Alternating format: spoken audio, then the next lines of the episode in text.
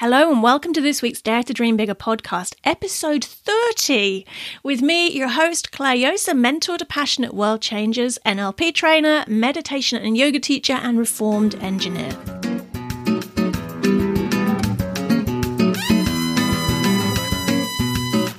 Is it time to get off the complaining train?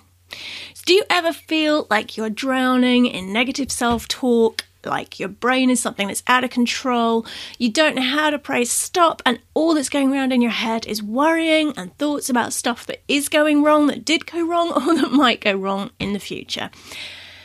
If yes, then you're stuck on the complaining train.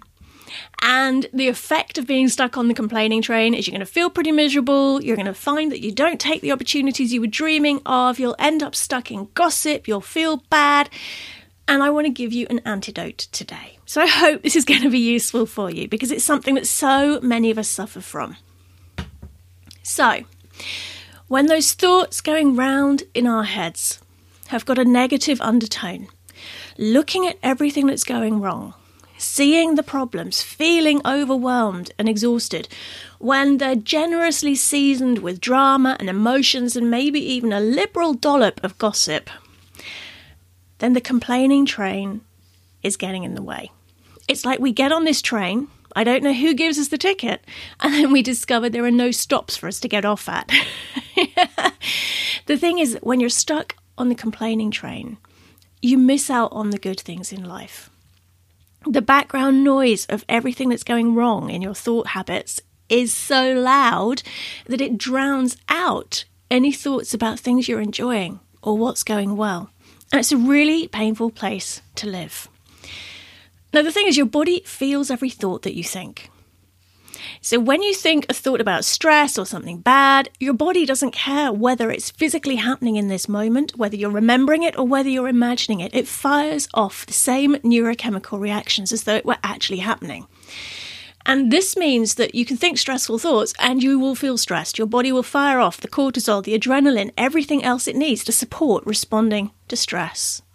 You can think happy thoughts and your body will get your sympathetic nervous system to slow down. The parasympathetic, which is the relaxation response, will come up. You'll feel relaxed, alert, and happier. So when you're stuck on the complaining train, your body gets stuck in low-level stress response, firing off all of those reactions to allow you to run from a saber-toothed tiger.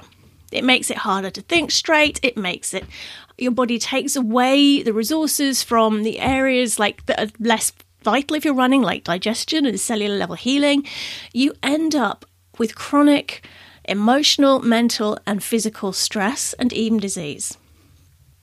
The thing is, I have a dear friend who, I remember last year, she posted on Facebook that there was somebody who was driving her absolutely crazy.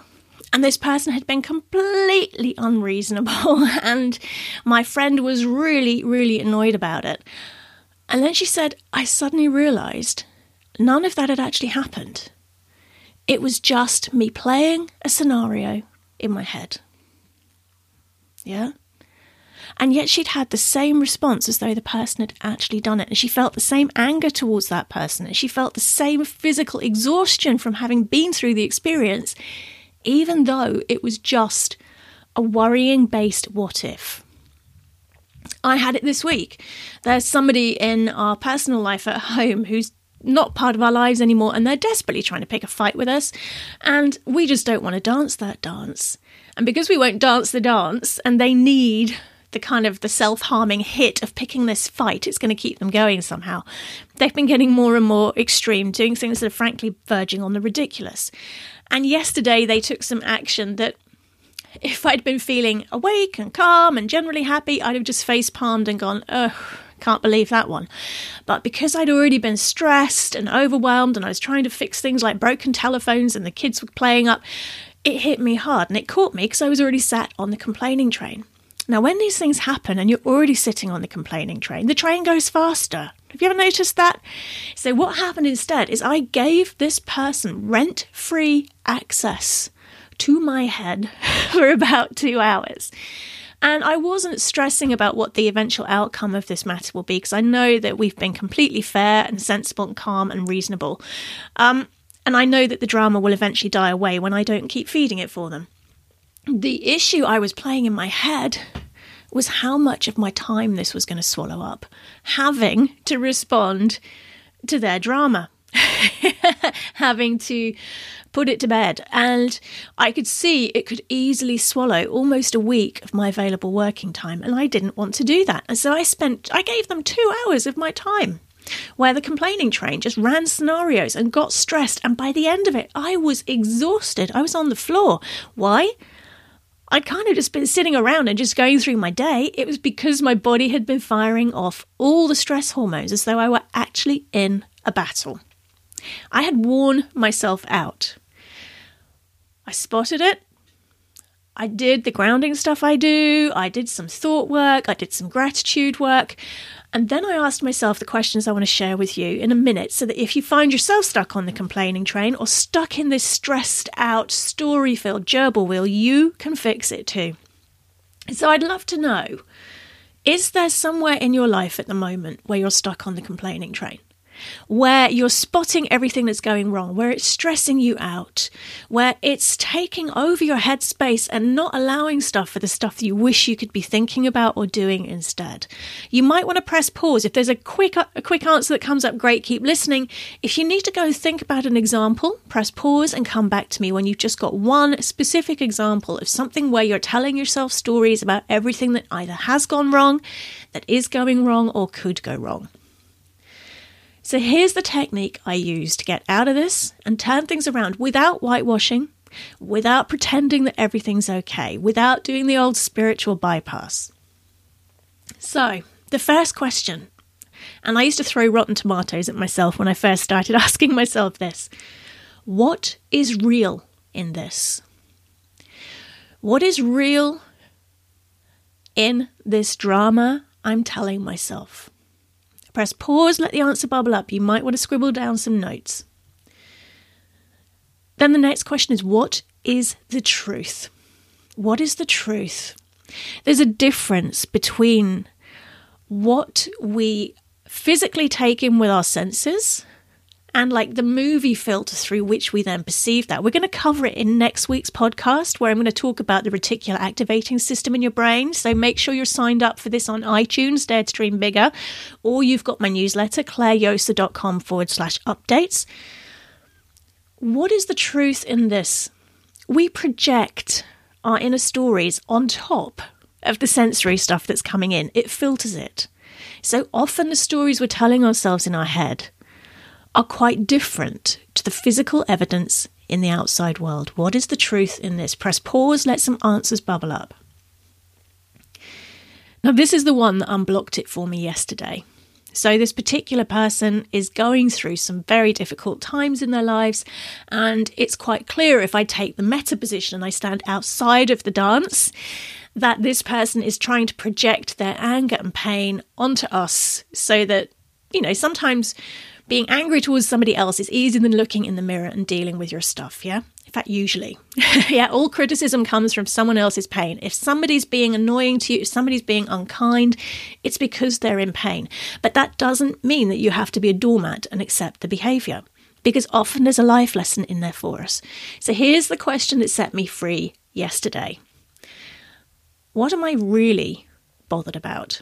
What am I really bothered about? What is the real issue here? If I take away the surface level behaviours, drama, he said, she said, it's not fair, what's really going on under the surface? Now, for me, yesterday, it was my fear that this person's actions could swallow up my hugely precious time, and that that might stop me from actually actioning a project that I need to do in a few weeks' time, because I might need to spend my time on them and their drama instead of creating something that can make a bigger difference in the world. So my fear was that I, they would swallow up my time. Once I realised that, I could reclaim my power. Yeah, once I realised actually that's all it was, is there was part of me saying, oh, you can't get into this, Claire, because then you're going to have all this time go and you're not going to be able to do this thing that's really important to you that will make a difference in the world. Well, I can just then take action. I can make sure this person's drama doesn't swallow up my time, like it gave, I gave them two hours of my time yesterday, yeah, absolutely free, and they don't even know. I can then take action. You can then take action. You can reclaim your power to choose how to spend your time, to choose which thoughts to feed, and to choose which actions to take. You're no longer in the reactive space of having these thoughts running wild and not knowing what to do about them. So press pause, ask yourself, what am I really bothered about? What's the real issue here? Take out the drama and the emotion, allow the answer to bubble up, scribble it down and come back to me. So how did you get on? Which issue was it that had you stuck on the complaining train? And what was real in it? What's the truth and what was really bothering you? I'd love to hear from you via the comments on this. If you're watching, if you're listening to this over at my website, clare josa dot com. And the final stage to set yourself free from a particular episode of being on the complaining train is, once you've taken the learning and you've taken the action, is let it go. We love subconsciously to pick that scab, yeah? I watch my kids do it. I've got three boys. The youngest is only five. They get scabs on their knees when they fall over. And sure enough, within a day of the scab forming, it's off. It's, oh, God, that's why I didn't study medicine, yeah? And we pick the emotional scabs. When you truly take the learning from something and then you say, you know what? I'm reclaiming my power. I'm going to take positive action. And then I'm just going to let this story go. Because it's not my story, it's not my drama, and I don't want to feed it anymore. When you let it go, you set yourself free. You will free up energy. You will free up emotional energy. You will free up headspace. You will free up physical energy. You then are free to take steps towards what you want instead. So that is the key here. And I've got some extra resources to support you on this if getting stuck in negative self-talk is an issue for you. I'm really excited. We're running a seven-day challenge on how to set yourself free from negative self-talk, even if you've secretly been doing it for years, because most of us have. You can get this as my gift at clarejosa.com forward slash negative self-talk. That's C-L-A-R-E-J-O-S-A dot com forward slash negative self-talk. Make sure you've got your seat on the seven-day challenge. It's all in bite-sized chunks and it could really turn this around for you. I'm going to be doing some deep dive stuff, some practical neuroscience, practical psychology, and also some engineer-approved woo-woo. So you don't want to miss this. clarejosa.com forward slash negative self-talk. Also, our November masterclass is how to use your thoughts to consciously create the life you've been dreaming of.